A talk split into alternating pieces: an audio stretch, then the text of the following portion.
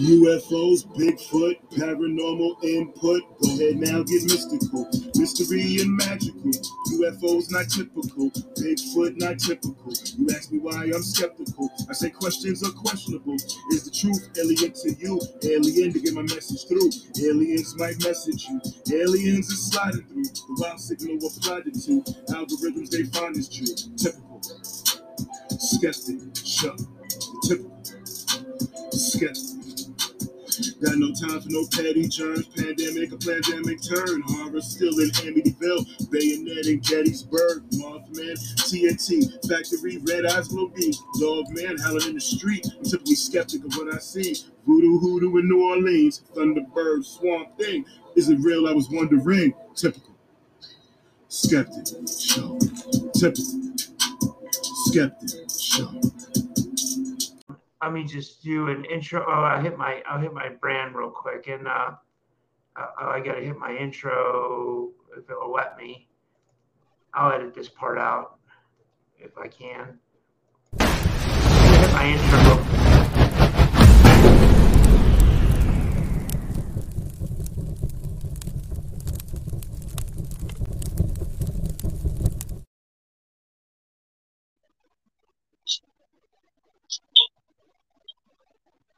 I have another fascinating guest with me today. Well, this is kind of like an impromptu. I don't know if this is going to be much of a podcast. We're kind of doing this on the fly. So, uh, but I wanted to do it because I, I got a hold of this girl on Facebook, and it, it turns out she's the daughter of Kenneth Arnold. And you guys know me, I'm a real big ufology nerd. You know what I mean? Like, I love ufology.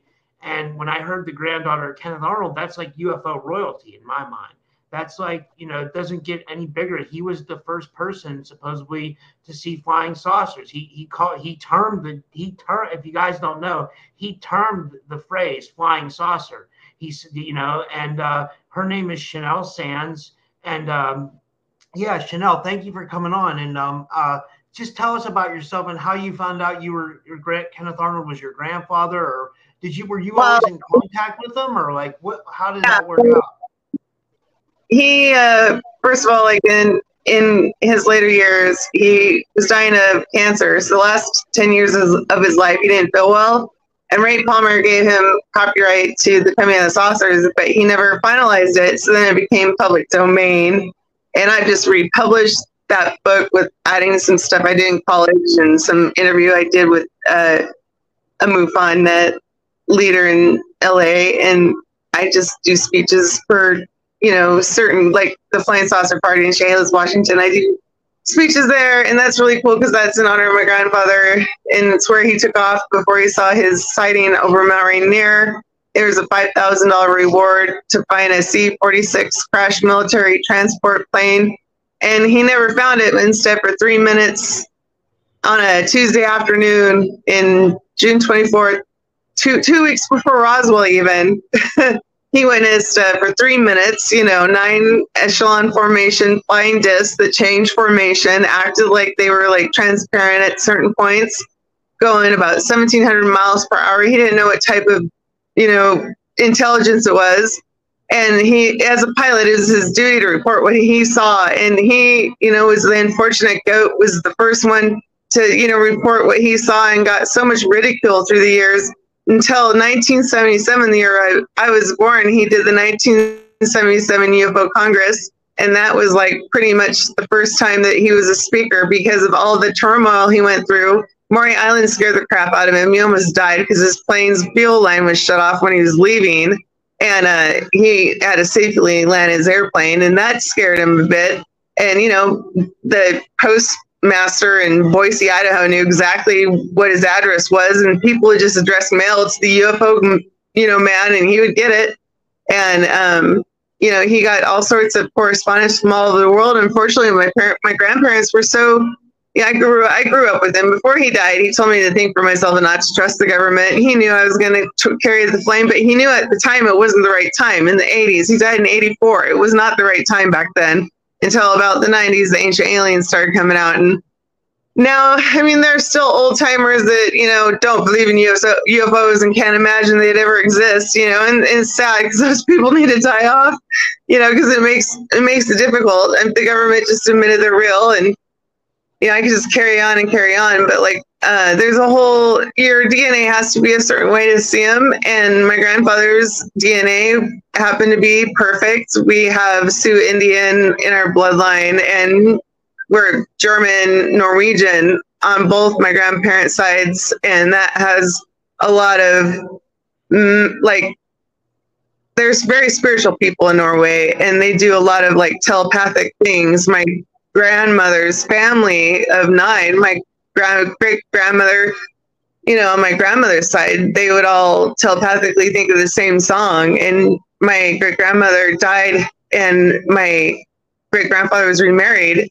But uh, just a lot of my uh, great aunts ended up in California where you can just be be cool and crazy and, and, you know it's just accepted but you know being from idaho i've had to like keep it mellow just because uh you know it's like there's still people here that think you're crazy. He ran for lieutenant governor met president eisenhower but still did not get elected because he saw the flying saucers. And people you know still back then were just in disbelief and thought that they didn't exist. And he, you know, was ridiculed a lot. And unfortunately, now is the right time to be a spokesperson and to come out about like how spiritual it was for him. Every time he saw him, he knew there was a connection between the living and the dead.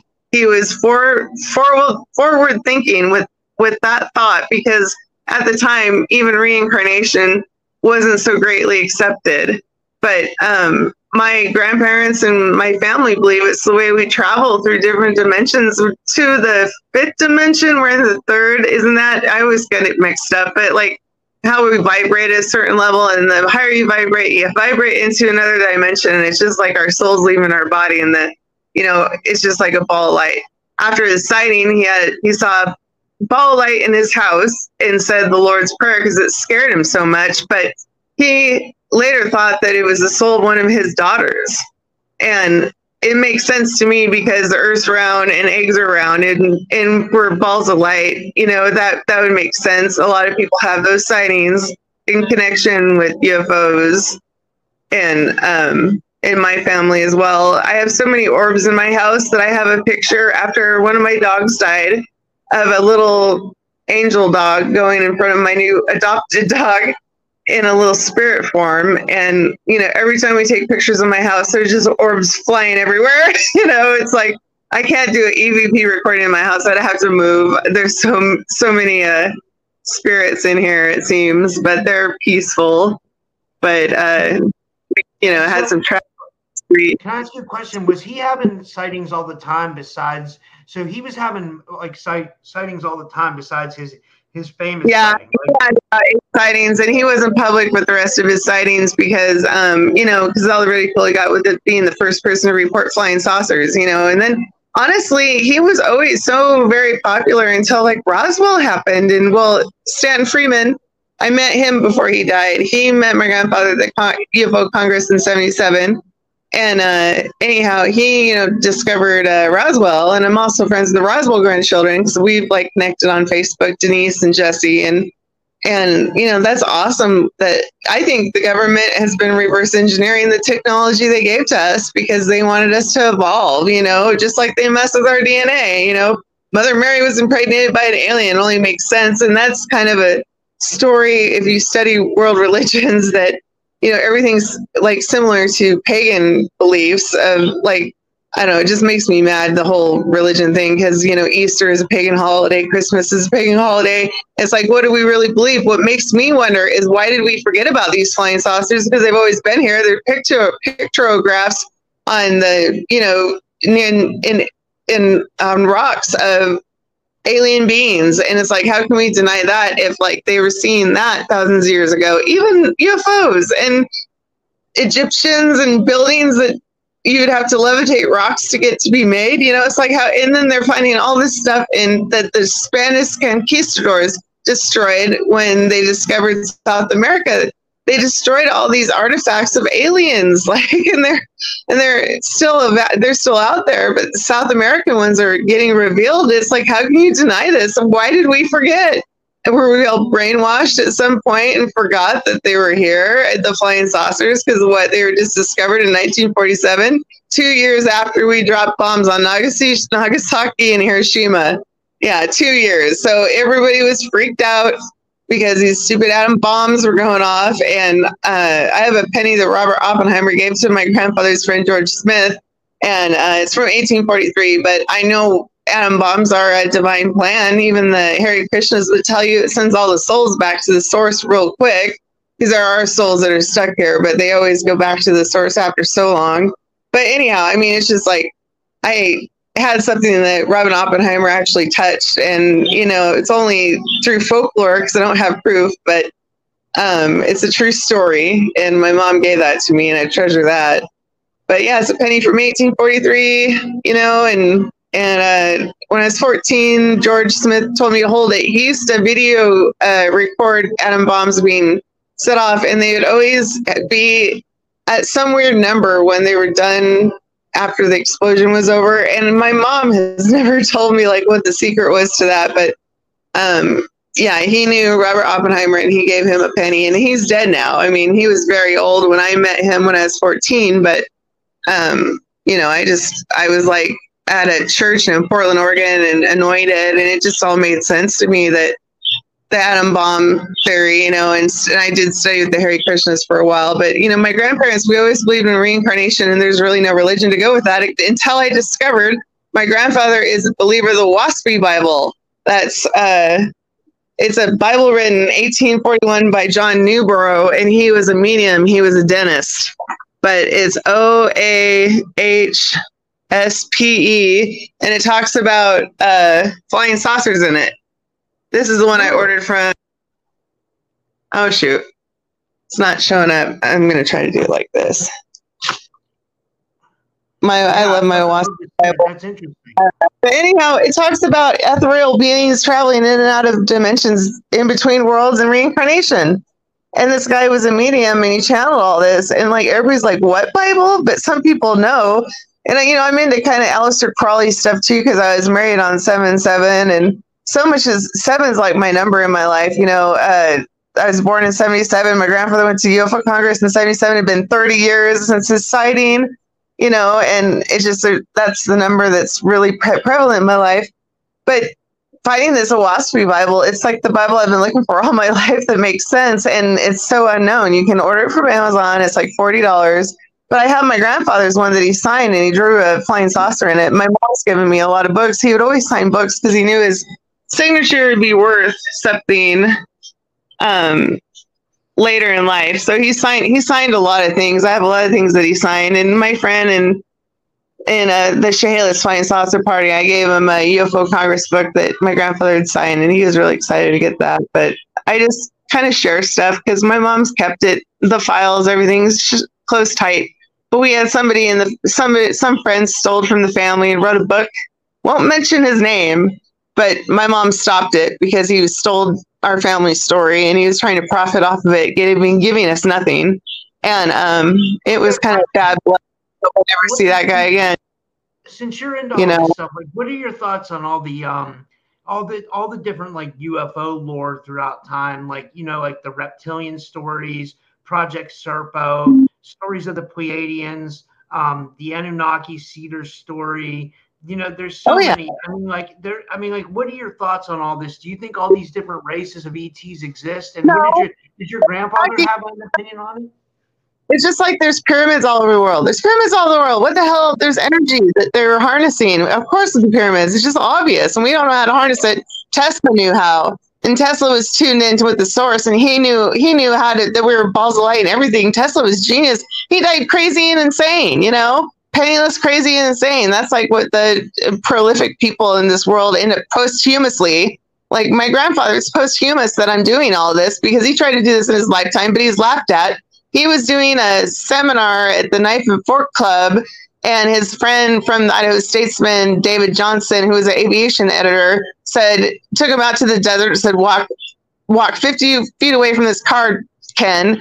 My brother worked for the government, and he saw them eliminate their own men. Stop doing your speeches. And then his his uh, seminars were mysteriously stopped and withdrawn by the Knife and Fork Club. And he only did one in Ontario, Oregon, and there's flyers floating around on eBay. I've heard that. But he spent his own money investigating UFOs too, spent about $30,000 in his lifetime. He got a, a real, real UFO that his friend in the military gave him, and he sent it in to the government and said, What is this? Explain this. They spliced it out, sent it back, and said, There's nothing in this. And he was just so pissed. You know, and that's just, you know, I, I get it too. He was an Aries, and my moon's an Aries, so I'm kind of into that stuff too. But, you know, just just it just infuriated him that that the government actually did that. That's why he like kind of told me some things before he died because he's just like, oh my gosh, you know, they're just this is an illusion. This is the freaking Matrix. You know, it's we're just all clowns in our own little you know uniforms. You know, with this with this reality that we have, but where we li- really live is in the spiritual realm. You know, that's where we're eternal. And I don't want to start a church or anything, but you know, with the whole Maury Island thing, Captain Davidson and Captain uh I'm trying to think. Anyhow, there were these two, Captain Brown and Captain Davidson went through my grandfather's mail, taking all the letters out that he was going to be a prophet of the end of the world because at the time that's what they thought. And they didn't want another Joan of Arc because you can't control a Joan of Arc and the government. And so they figured if they could have my grandfather stop seeing things, his friends would stop seeing UFOs and people would stop seeing UFOs. Dave Johnson flew his plane and saw a UFO banking in a cloud. And the government and like, you know, somebody somebody wanted, you know, all this to stop. I don't know if they, it's just because they were bugging his house. He knew that he was being bugged, you know, and he's like, I don't know why they're so interested in me. I'm just a simple man. He's a fisherman, you know, he was a hunter. We went pheasant hunting when I was little. I have a good memory of pheasant hunting with my grandfather, and he was always, you know, into his Sioux great grandmother. He'd wear turquoise, um, you know, indig- indigenous turquoise, and I I do that as well you know, I have black gums. That's only my white skin. You know, you can't tell I'm have indigenous in me, but my black gun, gums give it away. But you know, so that's really spiritual. I have indigenous blood, even though you know I'm a 16th. That's not too much, but it, the Norwegian makes it even you know more profound for me to even channel all this.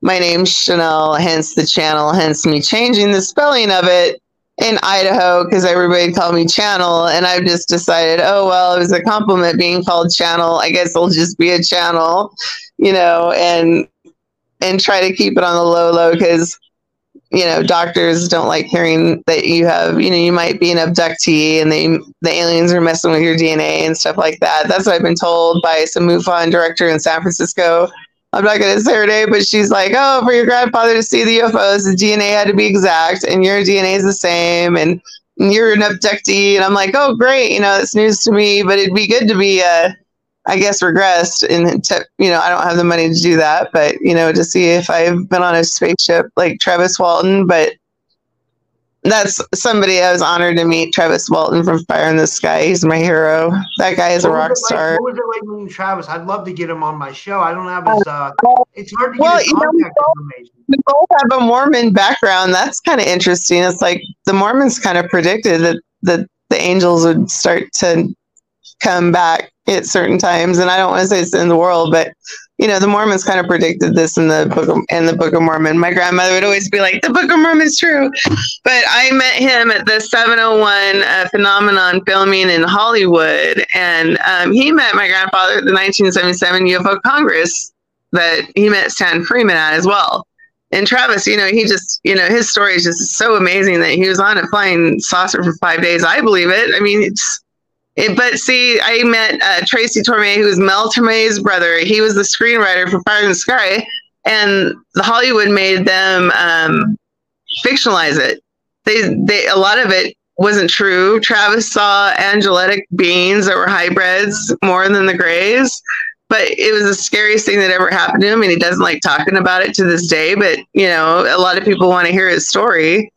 Um, but you know, I touched the guy. He was on a spaceship for five days. I have a picture. Hold on. I don't even know if I can show this. I have all these pictures in my house. Me and Stanton Friedman and me and Travis Walton. But uh, he's got my rock star. Let's see if I can take it in the. Here we go. Wait, let me see. Oh wow, that is Travis Walton. Yeah, that is like trying to make it so it doesn't. Okay, maybe it's the reflection. I wonder if it, if I did this. Ah, this camera is so funky to figure out how to work. There it goes. If I go like that. My husband's in a band, and I have a Suncat Brothers shirt on because that that was his band.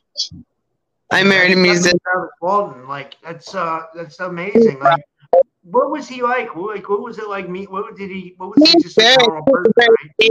He's a very meek person. I mean, well, I want to say just quiet. He's a quiet person. But like um, my friend Paula Harris knows him quite well, and he'll play guitar at UFO get-togethers, you know, which is cool. My my husband's a musician, and you know, I think it's I think it's cool to expand your mind. You know, Gemini rising Sagittarius and my soulmate sign. I'm kind of like out there with the whole, you know, religion and occult occultness but you know, I still love Jesus. He saved my kid's life. I called out, like, I took world religions, and my professor's like, if you want to find out if Jesus exists, just call it out. I got this Honda with a Jesus fish on it. I'm like, okay, Jesus fish, show me what you're worth. And and I had been in like four car wrecks and told my Subaru on the freeway. I was so pissed. I just got new tires for that. And uh, and I got told the Subaru got told, so I got this Honda Honda Accord and it had a fish on the back. And we're turning down my street, and my friend's driving because I didn't feel well, and we had the kids in the back seat, and we got rear-ended, and it was bad. Luckily, it was a Ford Fiesta, but that Jesus fish saved the fucking kids. And that Subaru Forester I had, what the kids would have been killed, killed. You know, so I was like, thanks, Jesus. I got a car with fucking trunk. So I ended up getting another Honda Accord because yeah, getting in car wrecks just is is the worst. I have a lot of, you know, issues, you know, with the car wrecks I've been in. But anyhow, that was the last car wreck. Now I have a bright red car, and people see me say the freak away from me. I don't want to get in a car wreck.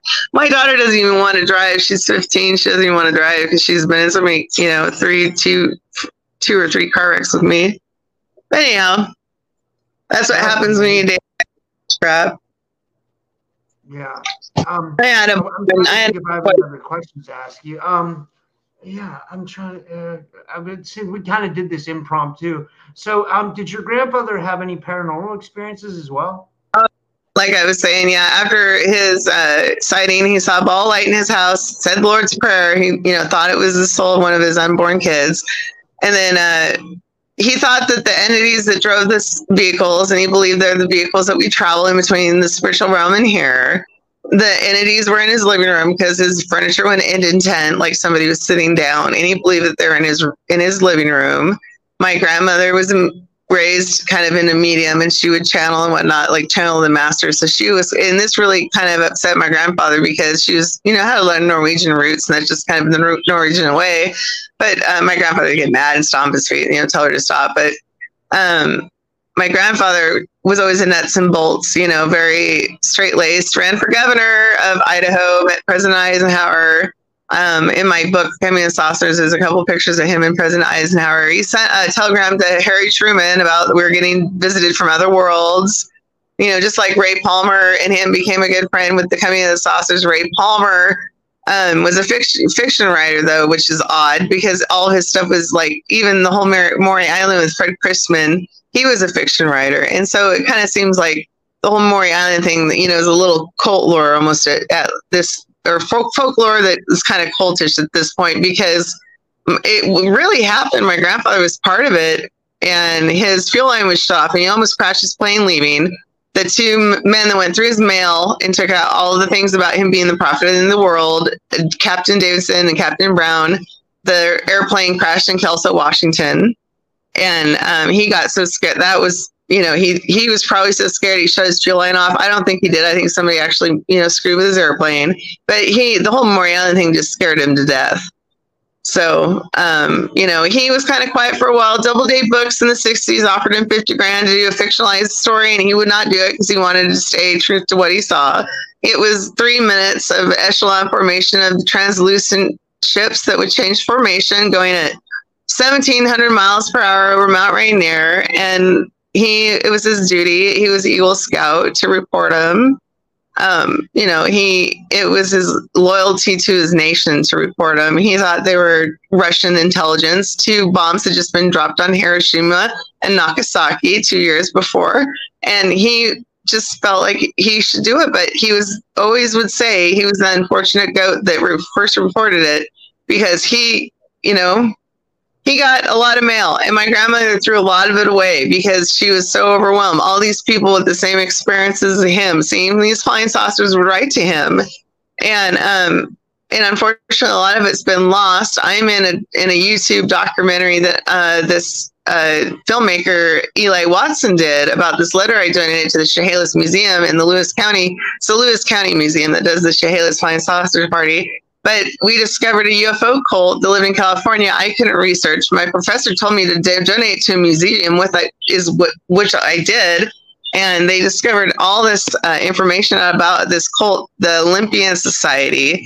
They lived up in the hills out of Temecula, California, and it was just really interesting. I'm glad I did the right thing by donating it because I couldn't do the research my own you know, had a, I'm my friend Vince Eunice He, uh, you know, I think had the funds to research it.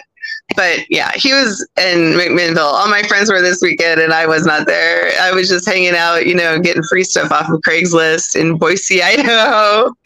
You know, my grandfather lived here. We his, my grand my mom inherited his estate, so I'm you know I'm inheriting my grandfather's estate. His, the house he built has a view of the whole valley in Boise. He always bought really good uh, land because he, you know, was a very wealthy man. He sold fire safety equipment. He'd fly into remote areas with his two airplanes, you know, and he did quite well. My grandmother would get mad if she didn't have five thousand dollars a month to blow, you know. But anyhow, um, you know, at least that's that was like the, you know, back then it was probably like two thousand, you know, but nowadays it was something like that. But yeah, I mean, that, tell us about your book. Like, what's your book called? Like, can you get it on Amazon? Yeah, it's just on Amazon. You can self-publish on Amazon. It's great. It's um, you know, it's you can do it for free. I just had a friend, my friend that's the neighbor, she helped me format it, like luckily, and my uh Maury Island friends, Charlotte Lefevre and Philip Lipson typed it up. There was a lot of mistakes that Andrea had to correct, but we got it going and uh, I know I sold a crap ton in Japan because I get two hundred dollars from Japan this month. I'm like, dang, they bought a lot of books. so if you're out there, Japanese people, right on. Yeah, Japanese, totally. I'm like, wow, the Japanese, they're they're religious people, people want to know, you know, like your, your grandfather was a popular man. Like, you know, like he he was the first man to publicly. Co- I mean, like I think yeah. UFOs were around a lot longer. They've been around since the Bible days, but like your grandfather oh, was the first one to coin the term flying saucer. You know, it's like, it's like I read the book too. I got I got the book of Enoch that was taken out. Do you know Grim? Okay, I took uh, Western civilizations in college, and uh, King James that rewrote the Bible was bisexual, but he damned all the gays. I'm just like, what the hell? And he rewrote the Bible, took the book of Enoch out, or somebody did. But the book of Enoch has been taken out, and that just BS because you know talks about how we were created and you know the angels and the fallen angels and all this. We have one friend who was kind of a flat earther, and he thought they were the fallen Neph- Nefertiti angel, some fallen angels like devil's angels. I was like, I don't think the aliens are quite that. I think it's just maybe the way we travel in our other bodies when you know we transform into the other dimension we go to. I mean, we're eternal beings of light. Tesla would say I believe Tesla. I mean, God, look at there's Teslas everywhere now driving around. I'm like, how are they charging them? You know, it's electric cars. It's kind of funny, but Tesla died crazy and insane, and you know, poor. I feel for that guy because you know I've I've had my crazy moments in my life, and I, you know it's hard to stay grounded when you're Kenneth Arnold's granddaughter, and you prove in the psych ward you are because they see it on TV. They're like, "Wow, you are telling the truth." you know, I just I was raised with so many documents, like Project Blue Book documents about how they they were, you know, reverse engineering technology, and that's how we got computers. It only makes sense. hundred years ago, we were riding on horses and spitting and platoons and you know, spittoons and, you know, drinking whiskey. And how did we get computers now so fast? I mean, is it really Steve Jobs, you know, in India with the Hare Krishnas meditating that got the computers to work? I don't think so. I think it was given to us, you know. Uh, all the wreckage from Area 51, or not Area 51, uh, Roswell went to Wright Patterson Air Force Base in Ohio, and that's where they do all their dirty work. And my grandfather knew that they had stuff there. I mean, there's something in the book that I copied about him knowing about Wright Patterson Air Force Base. Like Ben Hansen, I met him. His his great his grandfather worked at Wright Patterson Air Force Base, and we're the same age. It's so weird.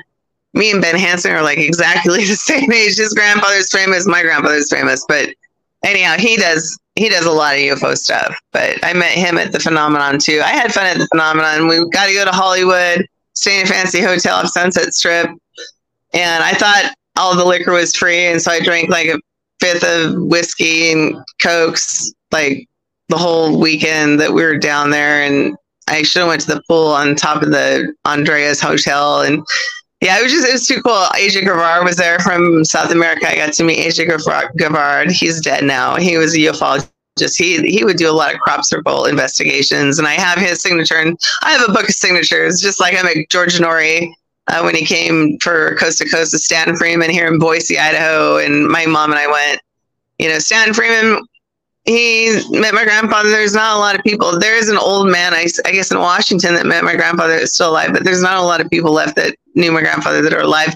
Ray Palmer died two months after the UFO Congress in 1977. He had poor health to get to begin with. He was he was a you know hunchback. It was beyond being like a midget. He had he was deformed in a way, and his son ended up, you know, keep publishing the book. And I gave my brother a copy of their copy that they sent to me for free. And now it's worth $150. But I have the tape that goes with it. My brother and I aren't talking, but um, you know, it's it's crazy how much the coming of the saucers books are skyrocketing in price. You know, I have an original copy that he dedicated to EJ Smith. He was the pilot that saw UFOs over Emmett, Idaho, that was part of the Maury Island incident, and he they became good friends, and he dedicated a book to EJ Smith. My mom found EJ Smith before he died, and Emmett got him to autograph it to me, and he was a pilot for United Airlines and saw UFOs. And my grandfather thought, thought that was rock solid proof, you know, but no, it still wasn't enough. Had to be, you know, in the 90s for ancient aliens to, I guess, change everybody's mind. But you know, I got some free Boise River Festival pens off of this guy I found off Craigslist today, and he wanted to tell me all about his history about the Boise River Festival and how we trashed the parks. But I'm like, well, I had a famous grandfather. Do you believe in UFOs? He's like, oh, hell no. You know, he's old guy. You know, those are the type that need to die off. You know, oh, totally closed minded. You know, oh, oh, UFOs and aliens can't exist. That's Idaho, unfortunately. I wish I was on the West Coast, but you know, it's just I don't know if the East Coast is any different, but you know, some some places the whole world is like that. They the whole world is like it's been a taboo and ridiculed subject for years. You know, it's like it's like uh, well, that's what my grandfather said. They made it a crime to talk about it. Sorry, I didn't mean to interrupt, but they made it a crime to talk about UFOs. You know, after they stopped his knife and fork club seminars, you know, his friend Dave Johnson stopped him and, uh, you know, took him out to the desert, told him to walk away from the car, my brother worked for the government and I have seen the government eliminate their own men, Ken. You need to stop doing the seminars. And then mysteriously they're withdrawn. And, you know, there's pamphlets circling, circling around. He did one in Ontario, Oregon. That's like the border town here in Idaho. And um, he was shut down because they didn't want him having seminars, getting people together talking about UFOs, you know? Yeah. So Idaho. That's Idaho for you. They want to make Greater Oregon here. They want to make like you know to Bend, Oregon, like all part of Idaho because everybody's mad in Oregon about politics and Idaho's got better politics. But it's scary here because all of our OBGYNs left left in Northern Idaho because of the stupid laws against women. You know, Idaho's so I don't know. I I don't really. I just don't see myself here forever. But Idaho's very uh, closed-minded. So lots of religion, lots of religion here, but you know, it's it's like a big Waco, Texas.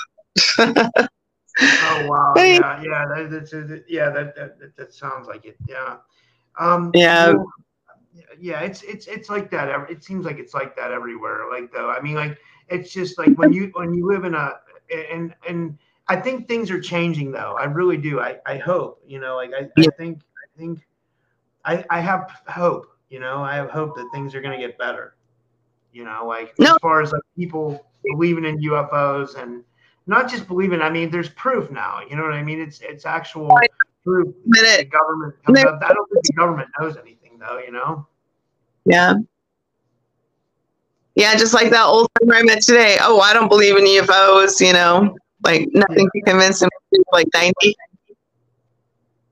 Yeah. But oh, hopefully, I mean, that's something you can use. I don't know. I don't mind just talking. I just want to get the word out, you know, that he believed there a connection between living and the dead. And that was so advanced beyond his uh, time that now it's morally being accepted like by uh, ufologists like Jacques Vallée thinks that we're in between dimensions. Jacques Vallée knows a case of in South America of this little boy that went onto a UFO and saw his dead grandfather.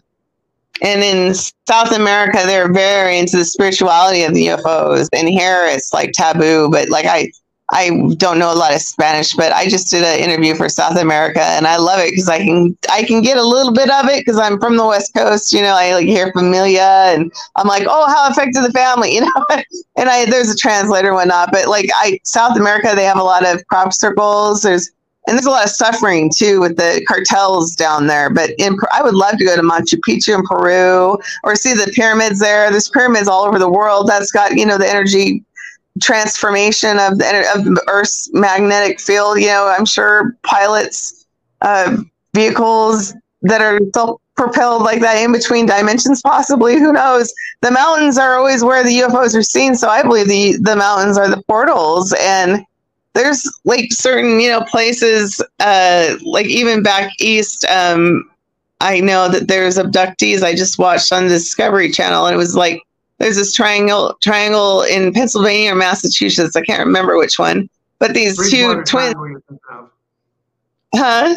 You're thinking of the Bridgewater Triangle, I think, in Massachusetts. Yeah, yeah, back east. Yeah, and so yeah, a lot of people are like abducted there, which is the Starborn sisters. I love Debbie. Word to Debbie. I talked to her today. I'm like, you're on TV. but yeah, she's she's rocking cool. But yeah, unfortunately, her and her, sister were, you know, like they had alien hybrid babies for the aliens, and I just don't get that. But you know, maybe maybe they are still messing with our DNA doing experimentations like Mother Mary was impregnated by an alien. It's only obvious, sure, she was a virgin. Well, we can inseminate, we can make virgins pregnant with science, you know, of course we can. So, anyhow, I've always thought that that's not i mean that's just grandfather just posthumously sending me that message he's like he's just laughing because now it's like a circus ride there's ufo conferences everywhere and everybody's talking about it and the government's still like well i guess we can't control it now you know at mcminnville they well, had a know, unfortunately what it's become is like it's become a money making thing for a lot of people a lot of people don't want to tell the truth a lot of people just want to make money off it and that's sad because like then the truth will never get out. Like, the people want to expose it and like and try to like turn it into like a money making thing. You know what I mean? And that's just not, you know, I, you know what I'm trying to say, right? Or no? No, no. And my mom doesn't want me exploited, but I still. She talked to Betty Hill and Betty and Barney Hill. She found Betty Hill in the um in the retirement home, and Betty says everything was stolen from her. She never earned a dime you know, and and she got constellations that we didn't even know at this time that she got abducted. She knew of a constellation that was existed, and I think it's all space is a illusion. You know, I don't know. Did we really go to the moon? You know, it just seems like it was like filmed in Hollywood because we never went back. They found out what was on the dark side of the moon, and they're like, "Holy shit!" You know, it's like space. Well, and okay, there was a time there wasn't a moon. We learned that in school, and that's true in philosophy class they t- there it was written there wasn't a moon, and then all of a sudden it's like an alien satellite that's like camouflage appeared, and it changed. It was Earth was really the the um, atmosphere was really crazy until the moon came about twelve thousand years ago. There is a time there was not a moon, and so it's got to be an alien satellite or angel satellite, or you know, it's the way God monitors and controls us because the moon does affect people and so I totally believe in that, you know, holy cow. And so now we're like, holy shit, you know, because when it pinged, somebody pinged the moon and it vibrated because it's hollow. And it doesn't make sense that it could be hollow because of the way the universe was formed. So there you go. So you study the moon, you're just like, holy shit, you know, like Nick Redfern, he's a cool guy. He has a book about it. But, you know, yeah, the moon is an alien satellite. And, you know, a lot of people don't want to talk about that. you know, but I love, I love that. You know, I just live off of, I have a philosophy uh, degree. Uh, philosophy was my uh, major. So I did a lot of in-depth essays and, and excelled in uh, English I love English. I kind of can speak other languages, but you know, not very well. I just catch on pretty quick.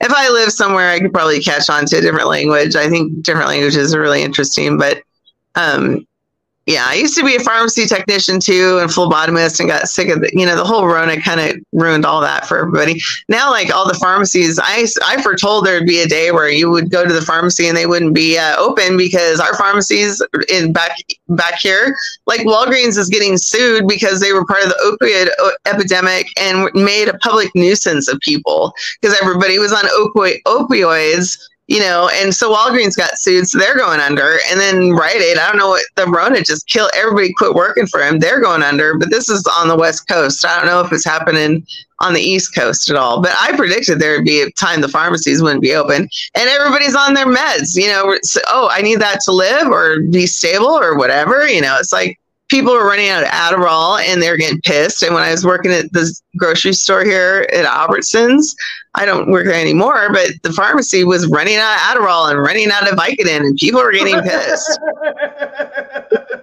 they call, they're like, they're out of my Adderall. I want my Adderall. I want my Vicodin. Yeah, I want to talk to the manager. We're just oh, like, Jesus. Listen, uh, somebody did a, oh, yeah. a study like, yeah, you know that over like 50 to 80 percent of the of this United States is, is medicated on something, whether it's anything from blood pressure pills to painkillers to ADD medication to depression medication to I mean like it's 50 to 80 percent of our country is medicated. Like, flat out witchcraft. It's when you can possess somebody's mind, moon, and body. It's witchcraft. And I used to be a pharmacy tech, you know, person.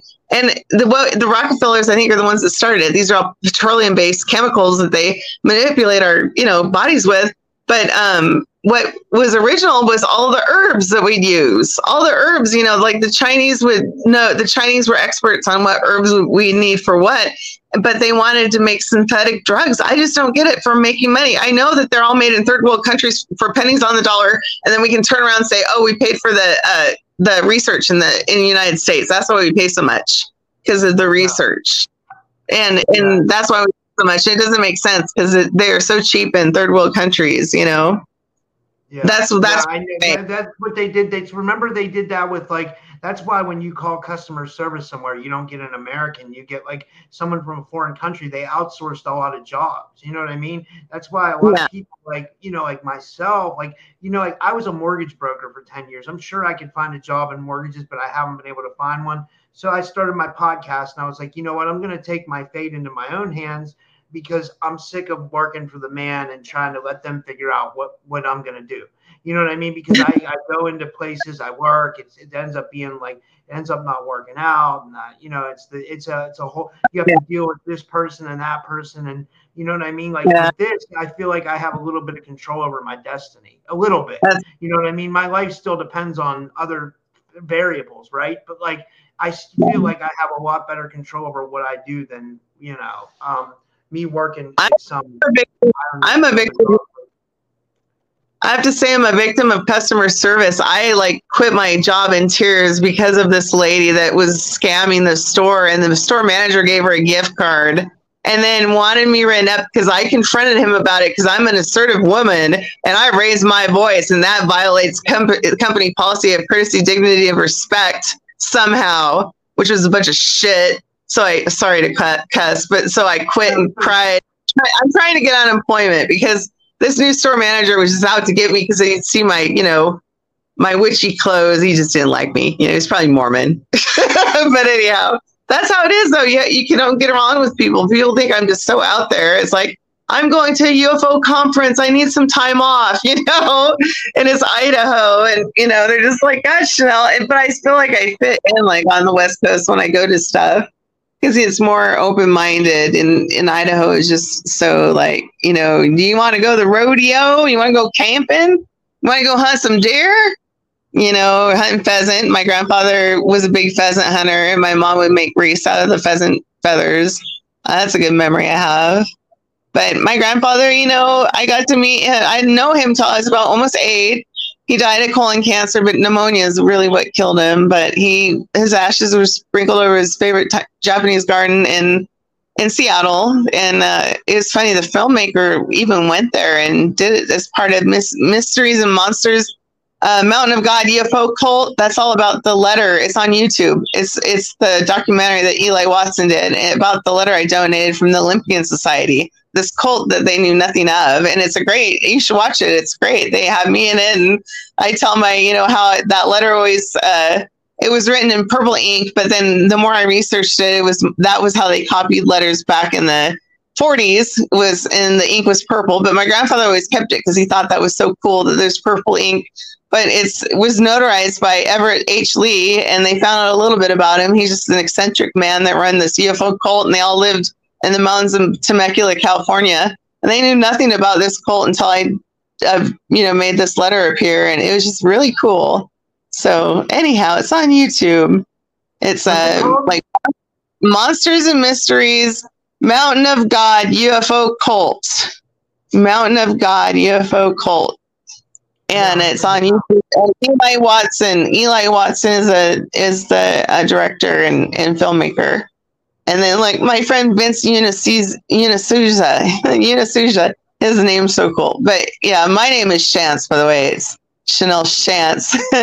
I know you kind of said a little different, but anyhow, so yeah, he's in it too. But those are my friends. Like from he found Eli. Eli was from Temecula, California, and then uh, Vince lives in Washington, and and that's like where the flying saucer party was, and yeah, and they're good friends of mine because I had, you know, what got me to Chehalis was my flying saucer tattoo. Vince saw a picture of my flying saucer tattoo on my back because I have nine flying saucers on my back, and uh, he's like, "Wow, I need that girl at, you know, her grandfather's festival." And so I wore a, you know, dress that showed it off the first year and they had me back. Well, then coronavirus hit like two months after the first one. And the first one was the weekend of the Area 51 raid. It was so funny. It was like part of my speech. I'm like, thanks for not going to the Area 51 raid. That was a little risky, you know, but thanks for coming to Chehalis. And then two months later, Rona hit. You know, it did hit in December, and yeah, they did. They did drop a bottle at the lab in Wuhan. Come on, you know, thank God that crap's all over because it changed the world. The world isn't the same. People aren't the same. A lot of people died. You know, I don't know if it's my O positive blood that kept me alive or what, but you know, like a lot of the Spanish people were losing a lot of family members here in Idaho.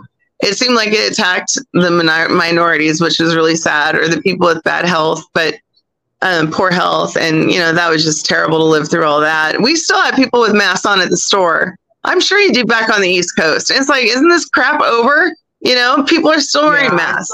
I saw, I saw, some lady driving the other day with a mask on. I said to she had her window down. I was like, take your mask off. You're in your car. like, what are you doing? Like, I'd say it's like they almost forget or something. I'm like, what are you doing? Like, you have a mask on and you're driving your car and nobody else is in it with you.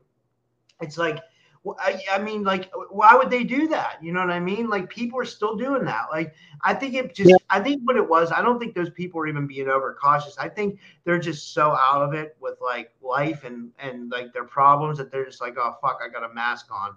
You know, I'll just roll with it. You know, I don't know. I don't know what it is. Like, I, I really don't. But uh, I got to do another show. But um, it was so yeah. nice meeting you. Um, is there any? Do you want to tell the people where they can find your book? I'm not going to post this yet. I'll post it in a couple well, days. But like, do, do you want to tell everybody where they can find your book and your website and all that?